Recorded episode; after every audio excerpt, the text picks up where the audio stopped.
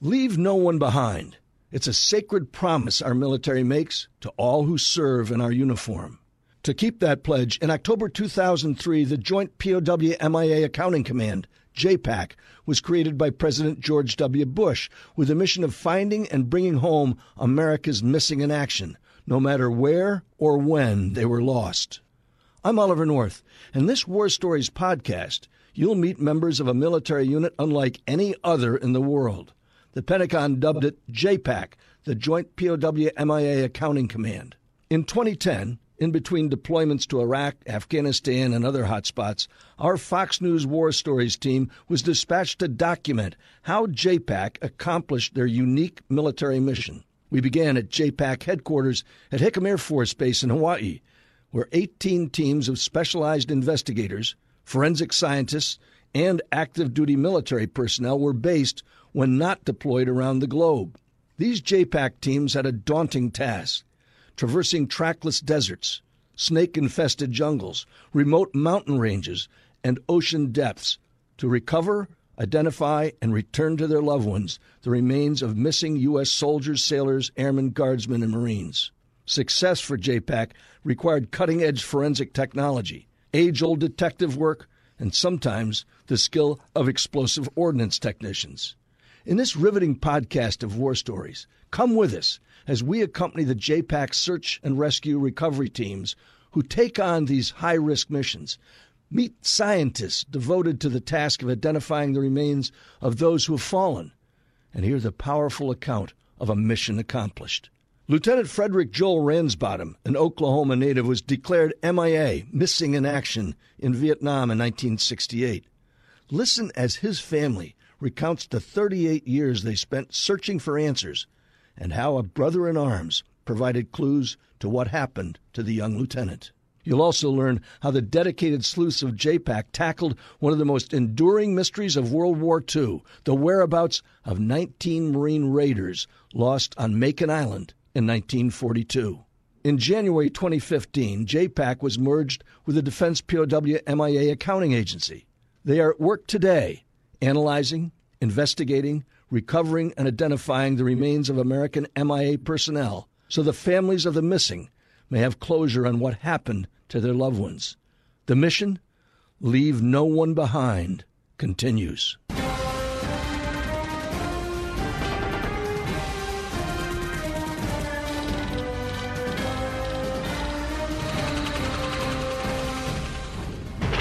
Missing in action three devastating words for the family of any member of the U.S. Armed Forces. Those three words can mean a lifetime of uncertainty about what happened to a loved one.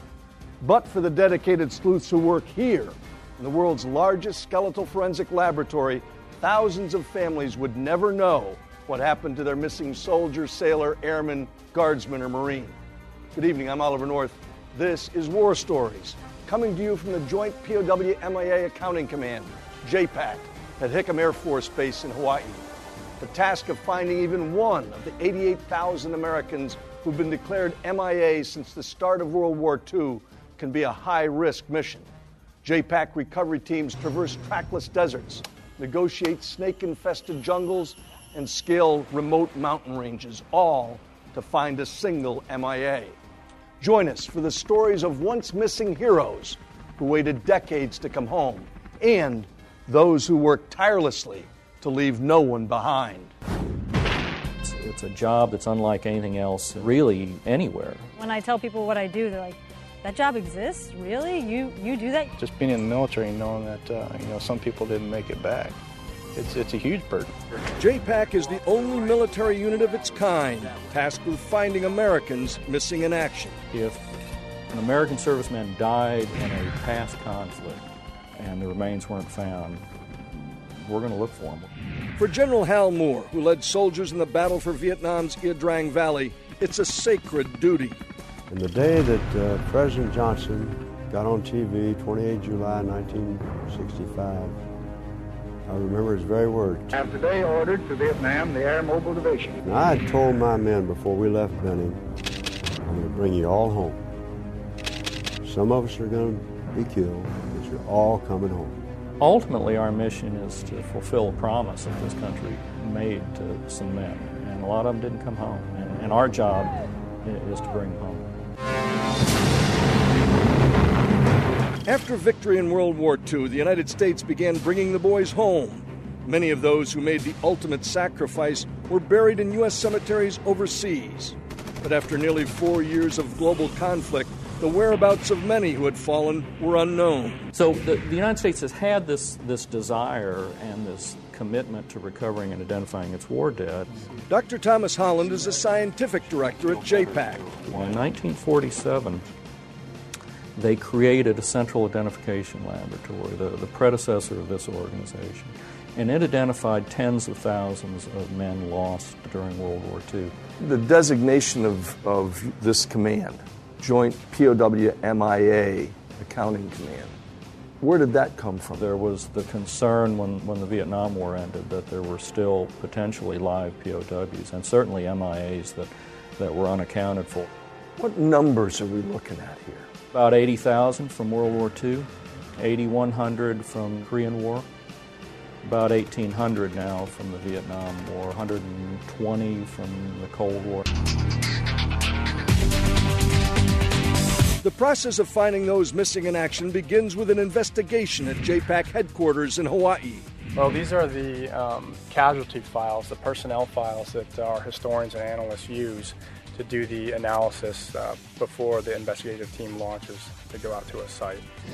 Armed with files comprised of after action reports, eyewitness accounts, and medical records, investigation teams like those led by Major Sean Stinchen travel to battlefields around the globe.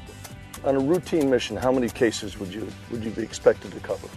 Um, in my experience, on, on about a 30-day mission, we cover anywhere from 15 to 20 cases. Many of the places we go to simply cannot imagine that this country is doing this. They cannot imagine that we are expending the, the effort and the resources to find the remains of a private or a corporal.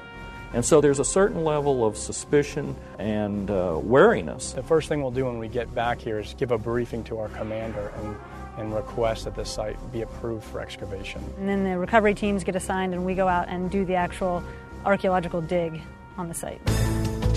Lieutenant Leslie Alexander, a U.S. Naval Academy graduate, has led recovery teams to some of the most inhospitable places on the planet. It's an honor to be chosen to come here for sure. We're responsible for the overall safety and conduct of the recovery mission. Marine Captain George Murphy has commanded over 10 missions. Are the team compositions always the same? The team leader looks at the mission, uh, what the requirements are, and uh, tailors his uh, team accordingly. The recovery team includes medical specialists, engineers, and scientists. They have to be prepared for anything. You have the explosive ordnance uh, disposal technician because we do run into a lot of unexploded ordnance on these missions. Uh, we are in war zones, uh, so uh, it's there. I was on a uh, recovery mission in Cambodia in 93. The Khmer Rouge was still active, and they mortared our base camp at night, so we had to kind of evacuate while they were shooting up our helicopters. You have uh, the civilian member of the team, which is the anthropologist. I go to the field and I make the decisions in terms of what we do uh, for the excavation. Anthropologist Bradley Sturm is a veteran of more than 20 recovery operations. There's inherent dangers just, just in working in the terrain. There are many, many species of poisonous snakes, some of the most poisonous on the planet. Leeches, snakes, boars, some sites even tigers, things like that are definitely a concern. Despite the dangers, the teams aren't deterred. Uh, once we get on the deck, sir, we'll uh, construct uh, supporting equipment for anthropologists, and most likely containing a screening station. And when you get out there, do you have local labor to assist in the work? We certainly do, and without them, there's there's no possible way we can do this this mission. Once we get into the hole and we start digging, we use hand tools, so it's uh, it's a slow process. We're looking at fragments that are hardly recognizable as skeletal remains anymore. Once on site work is complete, any remains and all evidence are sent to the Central Identification Laboratory in Hawaii for analysis. Okay, this is the, uh, the main lab floor of the Central Identification Laboratory. An expert in forensic identification, Dr. John Byrd manages hundreds of open cases. These are cases that at this moment are needing to receive some kind of analytical attention by either an anthropologist or an odontologist. This laboratory typically at any one time has over 600 active cases. I, call them dentists. You call them Odontologist. odontologists. Yeah. Where we have a good dental record, we might have a very strong positive ID that's going to come from that dental comparison. Increasingly, about 80% of our cases, we use DNA to some level now. And It has revolutionized how we do business. We're going back to cases that we put back on the shelf, and, and we're resolving those cases now because of DNA. We are trying to put together puzzle pieces that are not only 30, 40, 60 years old, but have been scattered by time and, and politics. You got family members, you got veterans who are waiting, some very anxiously, for answers. Coming up, World War II Marine raiders storm a tiny Pacific island and leave behind a six decade long mystery. When War Stories returns, the sleuths who cracked the riddle.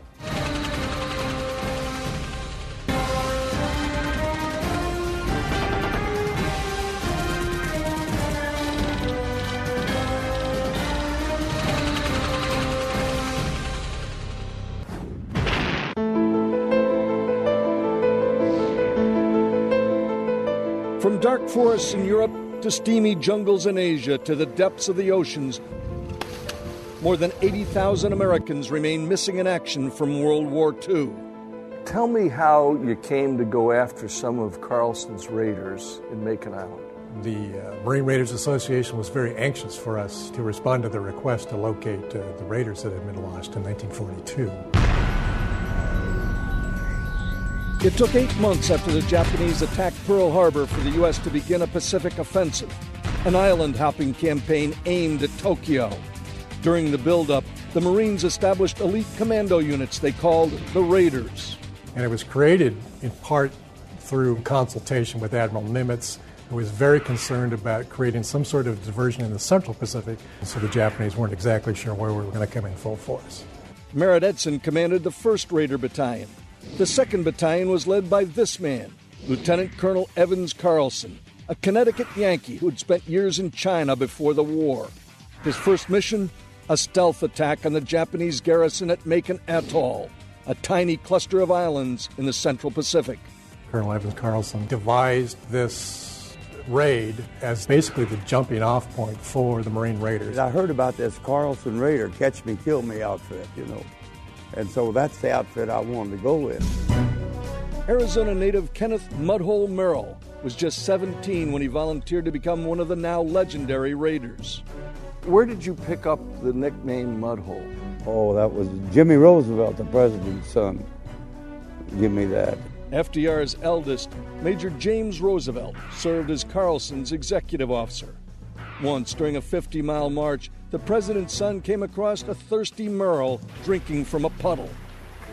And he says, Merrill, he said, what are you doing drinking out of that? Thing? You know, that's a mud hole. Don't you drink out of that. And then uh, that was it. Everybody, yeah, mud hole, get out of there. you know, so, and it stuck with me all these years. How did you get involved with the Makin Raiders? My would have been brother in law, Robert Maulding, joined the Raiders when Carlson put out the call. John McCarthy is the author of Gung Ho Marines, the men of Carlson's Raiders. So the, the phrase gung ho. Carlson brought it from China. It meant work together. But now it's go get 'em, Tiger, or all this stuff. They made a movie with that title. But it was its original origin was with Carlson and, and Second Raider Battalion. 7 August 1942, the 1st Marine Division lands on Guadalcanal, beginning the bloody march toward Tokyo. To confuse the enemy, Admiral Nimitz dispatched two submarines, the USS Nautilus and the Argonaut, to Makin Island, 1,200 miles from Guadalcanal. They left Hawaii carrying 220 of Carlson's raiders. Well, it was all packed in there like sardines. A small group of us would go up on top and exercise and everything, and then back down we'd go again. That air was awful nice because it got kind of smelly down there with all of us. By 16 August, Carlson, Roosevelt, Mudhole Merrill, and the rest of the raiders were off the coast of the tiny island. The raiders surveyed the Makin shoreline through the submarine's periscope before launching the next morning. When it was time to go, we went up and inflated the rubber boats and uh, put them over the side of the submarine and we jumped in. We caught that wave, boy, that wave took us clear up in there. We were one of the first ones to hit, you know, on the beach. They started landing about four in the morning. By the time they all got organized on the beach, it was uh, close to six. And we just held until we had orders to move on out. It was a complete surprise to the Japanese. And uh, there was an accidental burst of a BAR that started it. My bro- would-be brother-in-law, Bob, was hit in the chest with a, a burst. Killed him instantly. They killed most of the Japanese. By 10 o'clock, it was all over. With the Japanese garrison eliminated, the Marines desperately struggled through the surf to get back to the submarines. Carlson counted 19 dead that had to be left behind. Carlson give the natives a $50 gold piece to bury them. And he asked them to bury him, and they did. Decades after the war, the Pacific Islands still revealed the relics of battle, and America was determined to recover their missing in action, including the 19 raiders left behind. The graves registration people, they didn't get to Makin un- until the war was over. And did they find the graves? No. And this was just the first of many trips to Makin to look for it. They had been there twice before and came up empty. But they felt confident that they were out there and they didn't close the case or the site and recommended a, a follow on. In 1999, JPAC was determined to search yet again, and Bradley Sturm was the chief anthropologist. On Makin, the recovery team found a local islander who'd been a 16 year old boy in 1942. Helped bury him. And he showed them within 10 meters of where the grave was. As luck would have it, the first skeleton we found was of an islander, so I thought we had a native burial. Uh, we dug the next trench down, um, and at that time we hit a steel pot helmet. The Japanese had a similar looking helmet. It was possible we had a Japanese burial, but once we pulled the first steel pot out, we knew we had the grave. We were able to identify without question the most remarkable feeling I've ever had. That's next on War Stories.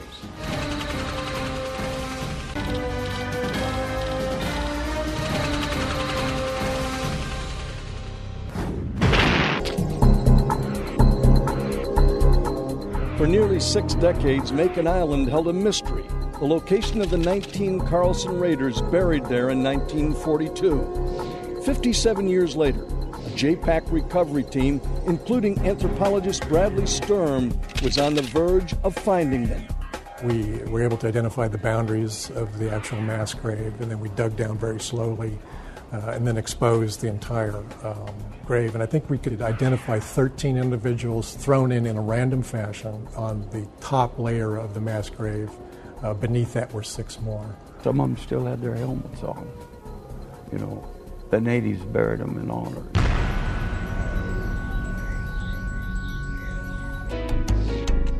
For Mudhole Merrill and the other Carlson Raiders, the night they left Makin Island is still fresh in their minds.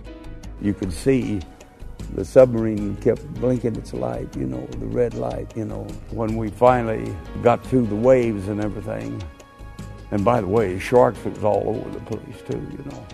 And they got to the submarine, why I couldn't even, I, I was so tired that I couldn't even lift myself up. Was it possible to get a firm head count? I don't think there was really a head count until well after we got back to Honolulu. For the simple reason we didn't know who was on the Argonaut or who was on the Nautilus. The celebration surrounding the Raiders' return to Hawaii was unexpected. I was standing on the deck out there and I seen all these people out there and a band and everything. My gosh, I, I thought to myself, man, there must be something important going on. When did your sister find out that her fiance was missing in action? In uh, 1942, and she got a telegram from Maulding's parents. It was that he was had been reported missing in action. Our goal is to recover human remains. Uh, teeth and our bone. Next, identification tags, wallets, rings, things that could circumstantially point to specific individuals. What goes through your mind at that point? I mean, you've been digging out there. You've been, I mean, you've been playing part cop, part archaeologist, part detective. That particular project was, without question, the most remarkable feeling I've ever had. Um, it was a tremendous amount of excitement. Once we complete the uh, the mission and we found all we can find, we'll uh, take them, put them in a uh, you know military casket. We'll do a repatriation ceremony, and uh, we'll fly them back here to Hawaii, where the identification process begins. This is just a sample of what we recovered. I wanted to bring them out for you. We found uh, these items you can see before us. We have a lensatic compass, an old lensatic compass. They haven't changed much.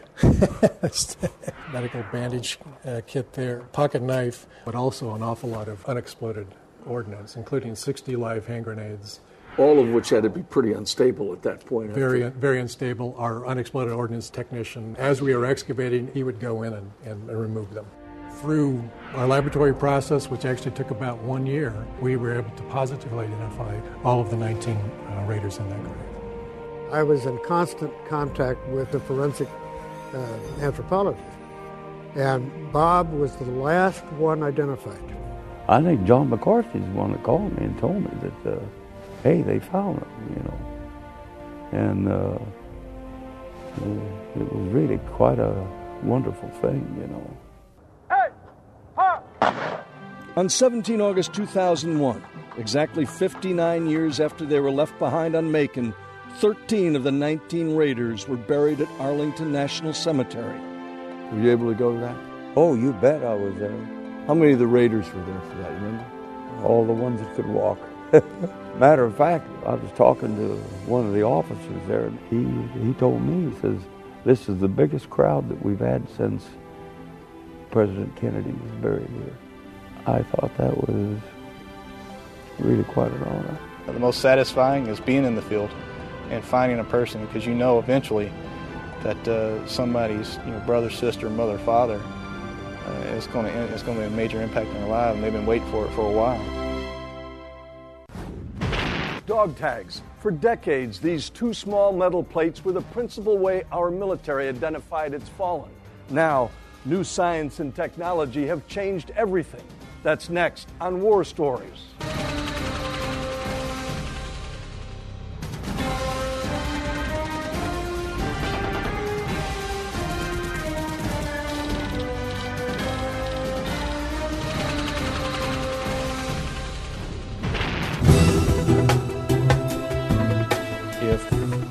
American servicemen died in a past conflict and the remains weren't found, we're going to look for them. How often do you solve cases? Two a week on average, yeah, from all wars. About, about 100 a year. Some are from the nearly 2,000 cases of Americans listed as missing in action in Vietnam. My son that was missing, it was unbelievable to me that it could happen. Born in 1946, Frederick Joel Ransbottom grew up in Oklahoma City, the first son of World War II veteran Frederick Arthur Ransbottom and his wife Laverne. He loved to play football. He always had a ball in his hand, football or baseball, always. His younger brothers, Larry and Donnie, revered their older sibling. Donnie remembers how active Freddie was. Mother always said he ran into a clothesline pole and busted his front teeth, and so they had that front tooth capped. By 1967, the boy with a capped tooth was 20 years old. He left Oklahoma to join the Army, and in January the following year, Lieutenant Ransbottom deployed to Vietnam, serving with the 2nd Battalion, 1st Infantry, his call sign, Snoopy 6. He always wrote a lot of letters. Part of it would be something fun that the guys did, and his worry was for the men. He was worried about the guys. What did you know about what he was doing? We didn't know. We didn't know. And I guess I just naively thought, my husband came home and he'll be home. But Freddie didn't come home. On 15 May 1968, his parents received the devastating news their son was missing in action. And my world just stopped. I could not believe that, that this would happen So I thought, okay, he's in a hospital someplace. We'll find him. You know, we'll find him. We'll find him. The Ransbottoms had begun a 38 year long search for their beloved son, one that brought them face to face with the highest echelons of the American military. We got a call from General Westmoreland's aide. General William Westmoreland, former commander of U.S. forces in Vietnam, met with the family in Oklahoma City.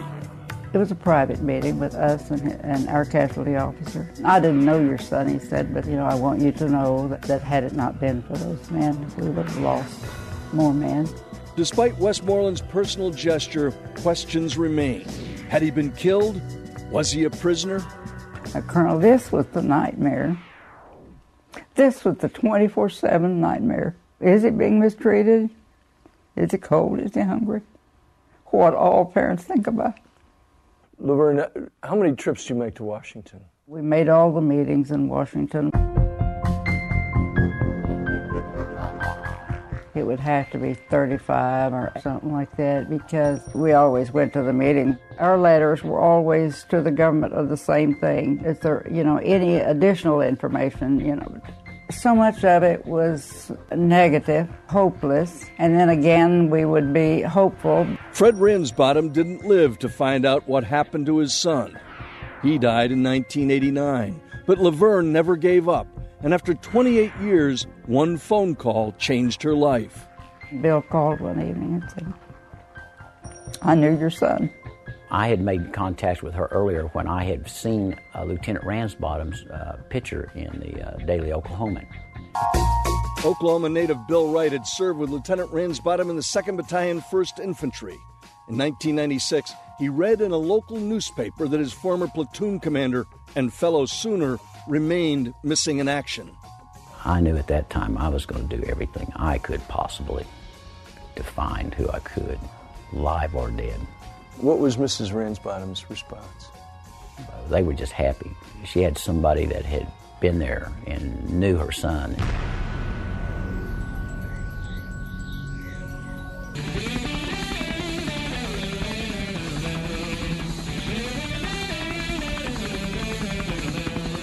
In May 1968, Bill Wright was a radio operator in Lieutenant Ransbottom's platoon. We actually got Lieutenant Ransbottom in March. Uh, Lieutenant Ransbottom was uh, a breath of fresh air. Small, framed, red-headed, but knew exactly what he was doing every minute. On 10 May, the unit reinforced Kham Duc, a special forces base located in the rugged mountains bordering Laos. Wright was assigned to Observation Post, or OP 1. It's actually on the hills that actually surround the airstrip there at uh, Duc. Uh, Lieutenant Ransbottom was sent to OP2. OP3 was on the north end, and OP1 was on the south end. And they was basically on ridges that overlooked it. That's where they were when the North Vietnamese army attacked. It all started on the morning, early morning of May 12th. Uh, OP3 got probed first. They run into some NVA. A couple of guys were wounded and stuff, but they didn't lose anybody. About 2 o'clock in the morning, OP2, where Lieutenant Ransbottom was, was hit. They hit him with about 25 or 30 mortar rounds just immediately. We're all modern, the radio and stuff. As the NVA overran OP2, Lieutenant Ransbottom's voice came over the radio. And uh, Lieutenant Ransbottom says, uh, We're shooting them as they come through the bunker door. That's the last communication you hear from It was the last communication from there. At my OP, about 4 o'clock in the morning, they hit us. Now they can just pour into the OP and stuff. Faced with an overwhelming attack, the order was given to abandon the Kham Duc forward operating base. We got back in about noon, back into the airstrip itself, which was under attack at that time. The evacuation by air was an extraordinary effort. Seven aircraft were lost. On the ground, seven Americans were killed with ten missing in action, including Lieutenant Ransbottom.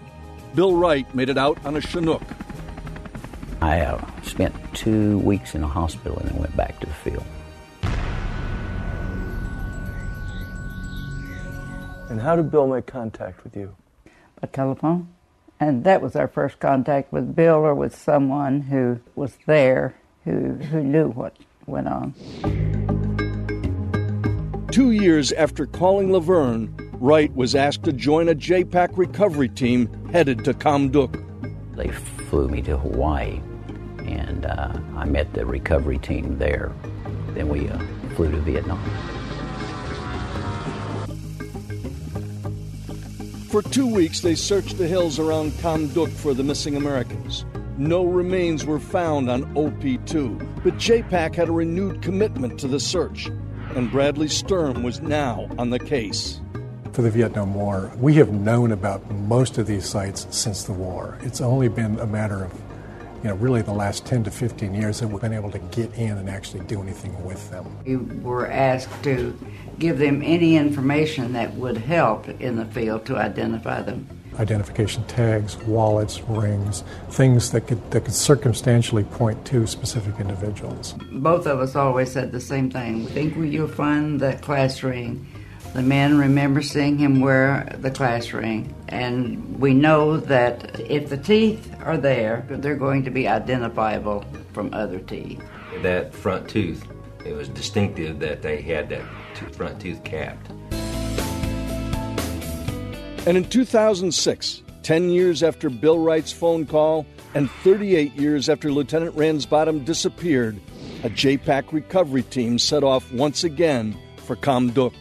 And when I talked to uh, Brad Sturm in October before they left in January, and he showed me his maps, his paperwork, and, and he was confident that this would be a different time. For me, the most important thing is to bring those remains back to the family members who survived and never had uh, closure on that matter. When War Stories returns, an anxious Laverne Ransbottom waits nervously in Oklahoma for word on whether her beloved son is finally coming home.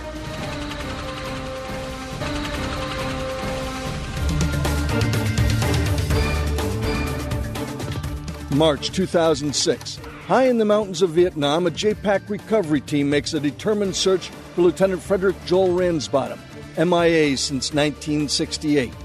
The family of the missing soldier places its hope in JPAC anthropologist Bradley Sturm.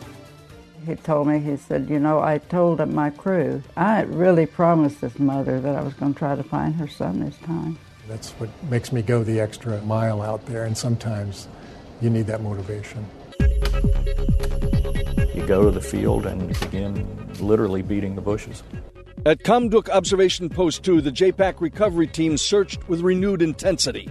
We used everything from chainsaws to machetes, taking out large trees, and then uh, there was a, quite a bit of elephant grass on the actual excavation area. I'll set up the grid to optimize the excavation. So that process involves setting in stakes, putting string uh, within the stakes. And we have to keep an eye on uh, all these workers, uh, plus ourselves, to make sure we're not missing anything. And then the local workers will pass buckets of soil up to a screening station. Uh, the Americans are stationed on the screens. We need people who know the skeleton. We need people who can recognize when you take that skeleton and then you shatter it into a thousand pieces. 38 years after the combat base was overrun, the team found the remains of three U.S. soldiers missing in action. Oh, there you go. Big hunk of bone. Including Lieutenant Frederick Joel Ransbottom. They've got his class ring, his initials are there. They have his billfold, his initials are there. His dog tags are there. There was a tremendous amount of excitement.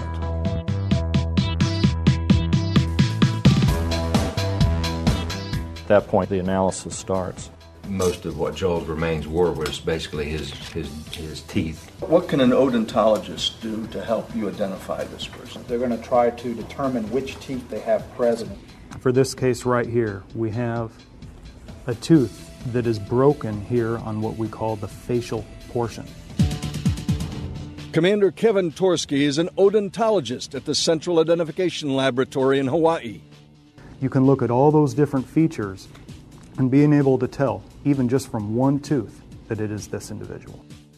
They had already had a copy. They had his forensic dental uh, imprints, and so through the lab, they could just take imprints of his teeth and just actually overlay them and make a perfect match. Dr. Torsky's dental reports are just one of many scientific tools Dr. Holland uses to make a conclusive ID. There isn't a formula that you can say you need this amount to make an ID, and if you don't have that, you can't. At the end of the day, you, you make the ID when you can look that family in the face and say it's him. Donnie got the phone call. He and his wife decided that they would get dressed to come to tell me at midnight that, that they had really found him. We dropped everything, and uh, Donnie and I bought that ticket, and off we go. And it's not uncommon for a family member or a veteran who served with the individual to come in to visit the laboratory once the identification is made. The uh, ID laboratory in, in Hawaii let us see the personal items the way they came in from the field, bagged with his name on it. Mom and Dad had bought this wallet for him just before he'd gone overseas and had initialed. So his initials were in the wallet also. Plus his initials, you could actually read the initials inside the ring. Loved the ring because it was so much a part of him. He loved being in school. Was just really an, uh, always a, a happy person. So there was no doubt about seeing the teeth. I mean, to, to us, really didn't even hardly have to see a forensic overlay or ID because once we saw that tooth, we knew. We were so happy to see these that we could laugh and cry at the same time. At the funeral, medic Doc Ho remembered his lieutenant. Mrs. Ransbottom, Larry, Donnie, family members, friends, and our special band of brothers, fellow Vietnam veterans. It is an honor to be in your company today and to pay a special and long overdue tribute to a son, a brother, and a true American hero. It was a celebration. Like she said, this is not going to be a funeral. This is going to be a celebration. And that's what it was. He's coming home. Coming home. Larry and Donnie Ransbottom know how important it was to bring their brother home to their family. I thought I would go to my grave and never know what happened to him completely. And yet my mother stands beside me knowing what happened to him. I don't think closure is the right word, but uh, no. but being uh, at peace with it, just grateful, just so eternally grateful, just happy that that he's home. We salved over a wound. We help knit together somebody's life. It's intellectually and emotionally satisfying. It's the best job I can imagine. When War Stories returns, They were flying helicopters, which is always a dangerous mission in itself. And after, you know, he never came home, I started asking questions. You know, why was he over there? What was he doing? that's next on War Stories.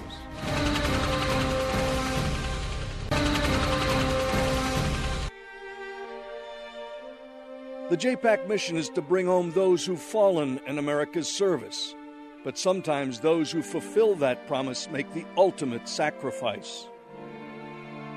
Our major event in JPAC uh, history has been, of course, the uh, Mi-17 that ran into the side of the mountain. My dad was always an, um, an enthusiastic person. Navy Chief Hospital Corpsman Pete Gonzalez lived in Arizona with his wife Marie and two children, Danielle and Matthew. We were always packing up our camping gear, going out to the mountains, going bike riding. We were never wasting a weekend, never wasting a moment of our life. He found a love for medicine, so he went through the Navy Corpsman program. And then everything else kind of just added on, specializing in deep sea diving, and actually, he got into hyperbaric medicine as well. His unique experience and qualifications were a perfect fit for JPAC. Pete Gonzalez volunteered for the assignment. He always cared about people and going back and trying to bring some closure to the families of those that were missing was important to him. In the spring of 2001, Doc Gonzalez went to Vietnam on a JPAC mission. I just, you know, thought it was another military mission that he was going to go off on for another eight months and then be back. While he was in Vietnam, he would send emails and he would explain the dangers getting from location to location. They were flying helicopters, which is always a dangerous mission in itself, through different types of weather. On 7 April 2001, the JPAC team had a delayed takeoff in a Russian built Mi 17 helicopter. And eventually they did take off that day when they thought it was clear, but over one of the mountain passes there was still a patch of fog that was lingering, and that's what they hit. In the crash, seven JPAC personnel and nine Vietnamese were killed, including Navy Chief Corpsman Pete Gonzalez. After, you know, he never came home, I started asking questions. You know, why was he over there? What was he doing? After his death, I got to know more about why they do it and the kind of satisfaction that it brings to American families around the world. What was amazing there is we were grieving for him, but yet there were people there that left their Purple Hearts and their MIA bracelets and things for their people that they fought with over in Vietnam or family members that had people missing, and they would leave those remembrances on top of his casket. And then that was what brought light to how many people were affected by what they were doing and the good that they were doing. I can't say enough about JPAC and these young men and women that do this. They are unbelievable what they do. I'm eternally grateful for this happening in my lifetime, and thank you to the to JPAC. I lost my brother, but what I feel like I gained was another family uh, to the guys that served with him. It was fulfilling a promise that we made to bring all of our service members home. You're doing it one brother to a brother, one son to a son, one father to a father, one one American to another. The things that I definitely take out of him serving was how passionate he was about his job and how passionate he was about living his life and so knowing what he did for the other families over there it had a big like satisfaction i should say for myself like to know you know that's my dad you know he's out there doing that for them There's more war stories from JPAC in Hawaii just ahead. Don't go away. Americans send more of their sons and daughters around the globe in defense of freedom than any other nation. And no country devotes more time and treasure to bringing their fallen home as does the United States. Thanks to the men and women of JPAC, soldiers, sailors, airmen, guardsmen, and Marines serving in harm's way can be certain they'll never be forgotten. And the families of the fallen have assurance that everything humanly possible will be done to recover and return their loved ones. The commitment here to reunite families with those who've fallen, to no more unknown soldiers, to leave no one behind, is a war story that deserves to be told. I'm Oliver North. Good night.